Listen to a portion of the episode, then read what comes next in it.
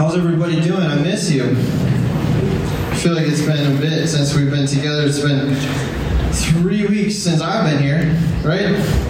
I missed one because I was I had a sick family. We missed last week if you weren't here to sled with us, and you missed out, right? I think you missed out. Who was here to sled? Hmm? Yeah, yeah, yeah. Did they miss out because they didn't come? Yeah. Yeah, they did. And you might have noticed a couple students got Starbucks tonight. They got Starbucks because they came to the scavenger hunt and they won.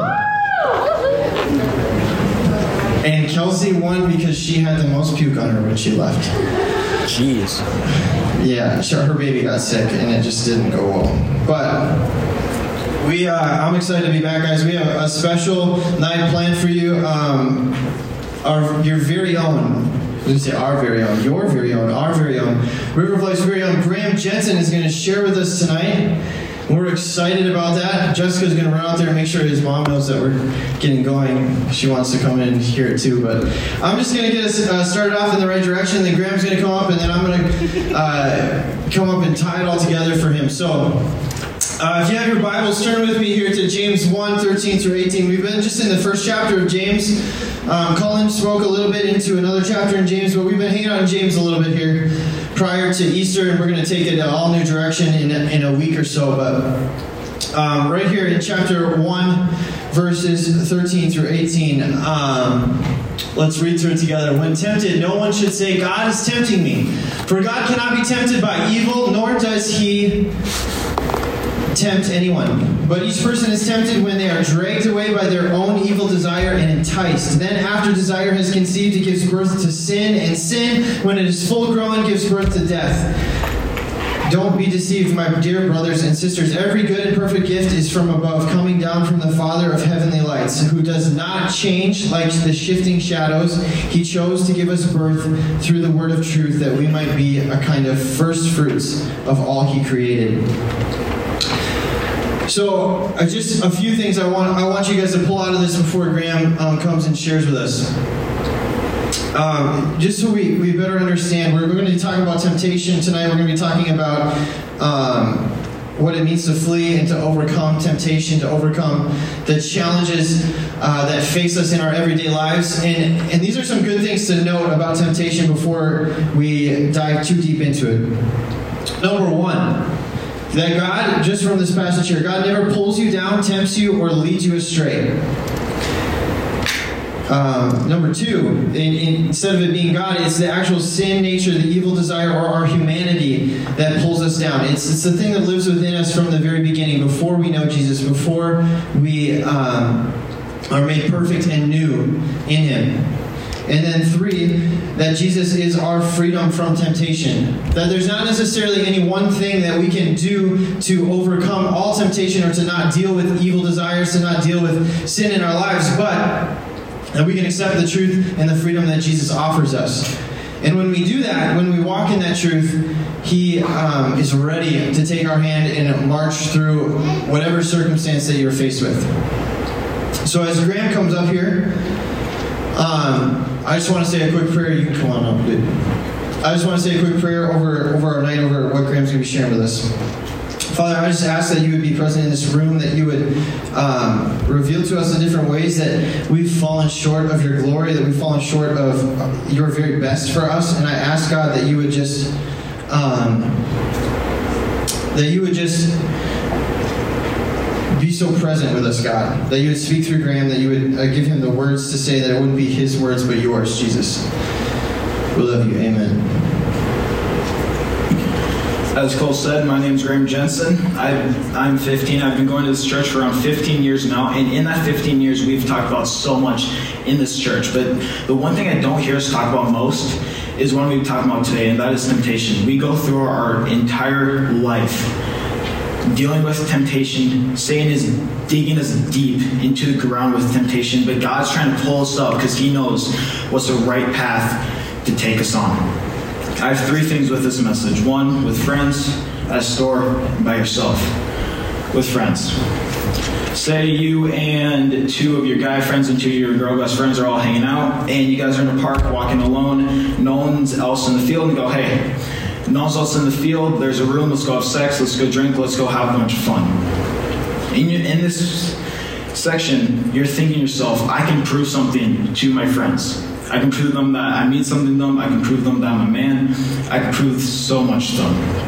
But at the same time, God's trying to pull you away from this situation, and you're thinking yourself, is this really the right path to take? We all should know that God leads us to the right paths in our life. Satan will try to dig us deep down into the world of evil, but God will keep on pulling us up to help us. At a store. Say you and your dad are going to Menards or Home Depot, the holy grail of dad stores. And he sees this one item he's been wanting for a very long time. He walks down, oh my gosh, I've there's this $1,500 drill. I've been wanting this for ages now. I can really do so much work with this drill. But at the same time, he's also thinking to himself, is this really the best option? I can do so much with this money. I can help pay for my son's college. I can help him pay with the car. Or I can help with my family's life. We go through this entire time going through our lives. Every time we go to a store, if we have money, we're going to want to buy something.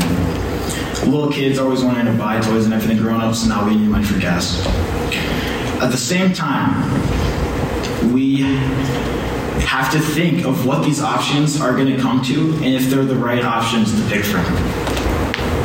And the third section being by yourself. Say you are by yourself and you're scrolling through social media and you come across a porn pic. And you get interested in that picture.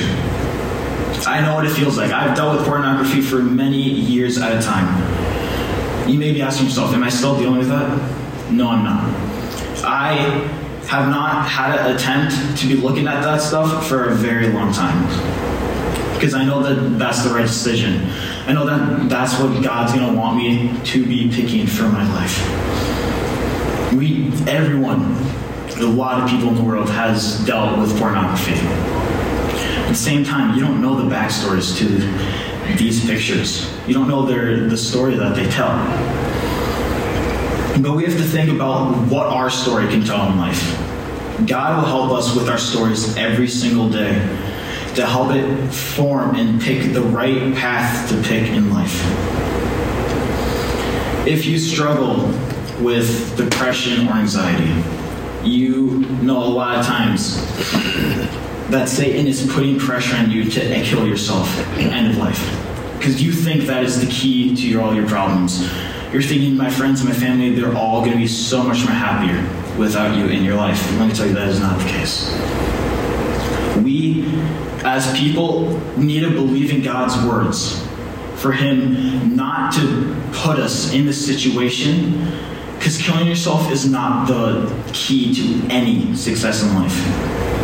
You think by killing yourself is going to put a better life for your parents when they're going to be in even more stress. We will come with this times. I know what it feels like. I've dealt with depression for three to four months at a time, and I tried to kill myself twice. But I've not had this feeling of wanting to kill myself for many, many years. We all come to a situation one time in our life. Even if our, our life is happy, you know that deep down inside you, there's a part of you asking yourself, why do you make these life decisions? I have two things with this thing. Temptation hits everyone different. Say you and a bunch of your friends are at a park and you see some guy in a wheelchair about a block down. And one of you guys are thinking, I'm gonna go push himself over. He can't beat me in a race. He's he's scribbled. But at the same time, another one of you guys are thinking yourself, I oh my gosh, I want to go help him. I could God would want me to do this. It hits us all differently. You and your brothers and sisters, this come across every single day being tempted into doing stuff, this will hit you differently every single time. Number two, we don't even know that temptation's there. Say you go downstairs and your brother built a Lego set.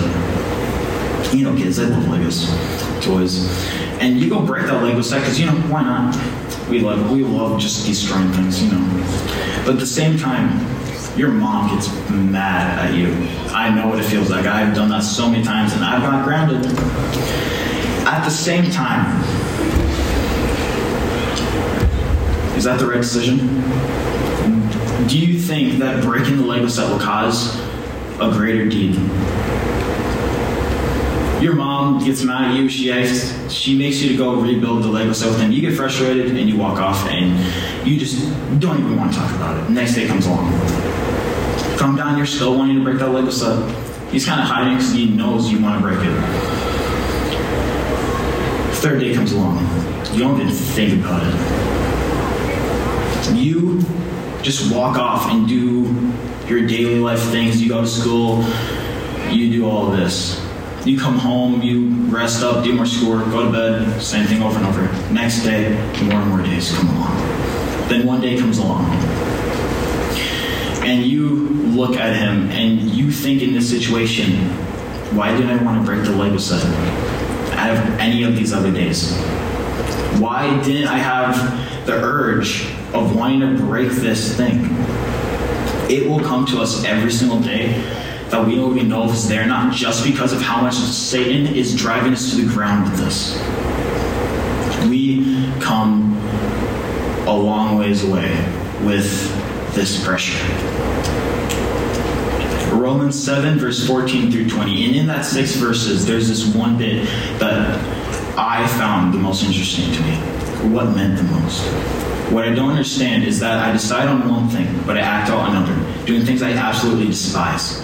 We want one thing, but then we want another. We want the best thing. We want another one even better thing. We act one thing, but we want act completely different. A lot of times you act completely different with your friends, or with your siblings, your grandma, grandparents, cousins, whatever. But at the same time, we will act differently every single time we're with a new person. You will act completely different every time, I can count on that but doing things you absolutely despise, you having sex with your friends in that room, afterwards, you're thinking to yourself, why did I even do this? In the moment of doing it, you're thinking to yourself, why am I doing this? God doesn't would not want me doing this at all. Here's what I want to do. I want everyone to close their eyes. And I want them to think. What is God keeping you from this situation? What is God keeping you away from God and your act wanting to be with Him more? What is He keeping you away with your fellowship with God? I just want you to think about that for a second.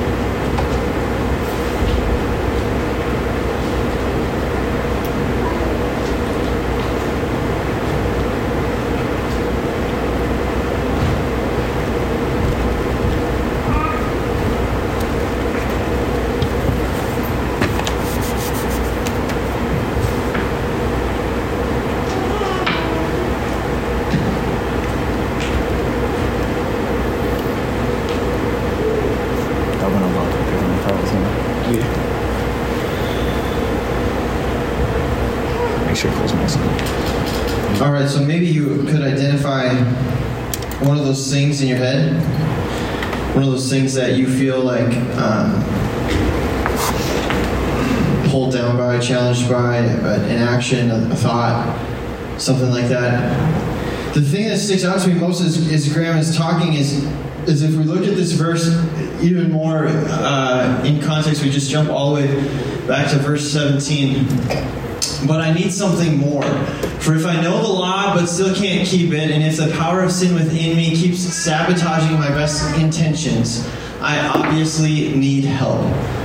I realize that I don't have what it takes. I can will it, but I can't do it. I decide to do good, but I don't really do it. I decide not to do bad, but then I do it anyway. My decisions, such as they are, don't result in actions.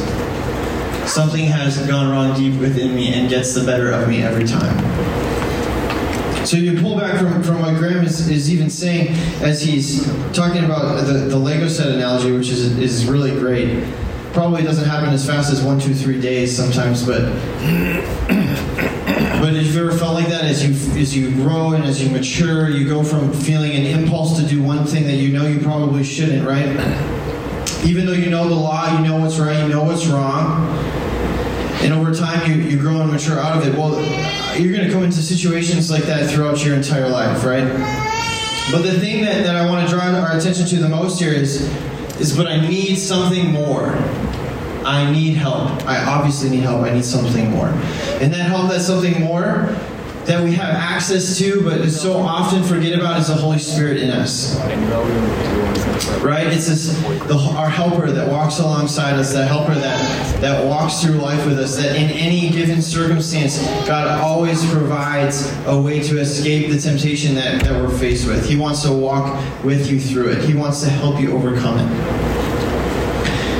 So I mentioned that I wanted to um, touch on baptism here tonight, and and the context in which I want to touch on it is just that. Maybe you need uh, a fresh beginning or a new start in your life. And I'm not saying that you get baptized every time you, you need a fresh start or a new beginning, but if, if you consider yourself a follower of Jesus and you haven't chosen to be baptized, and you, or you just haven't had the opportunity yet, I, I found that um, when I was Graham's age, 14, 15 years old, I hit a, season in my life where I, I, made a ton of mistakes, and I shared this testimony um, once before with y'all this this last fall or sometime recently. Um, I, I, was just I was in a pornography addiction. I, I, I didn't know what was happening. Honestly, the whole life was a whirlwind kind of thing. Like it's a blur. Can't tell you exactly how it happened or or anything like that. But I, I remember coming as as a, uh, I was bringing it into the light, and, and, I had been found out by my parents, and they removed my access to technology, which made it really easy to not look at porn anymore. Um, I learned and I started to grow. But what, what was offered to me was an opportunity to be baptized, and and I prayed about it, and I, and I ended up taking this opportunity and and what it allowed for me was like a fresh start, a new beginning, not just in my relationship with Jesus, but in my public relationship. Because I had never really like expressed to the people around me that I was a Christian. That like I'm to walk with Jesus. I'm to take this stance, and that's really what baptism is. It, it, signifies many things in our spirit as we're buried um, with Christ as we go under the water, and then we're raised to new life as we come back up out of it. But in its simplest form for me in that moment, it was a declaration that, like, hey, I'm not going to go this way, I'm going to go that way.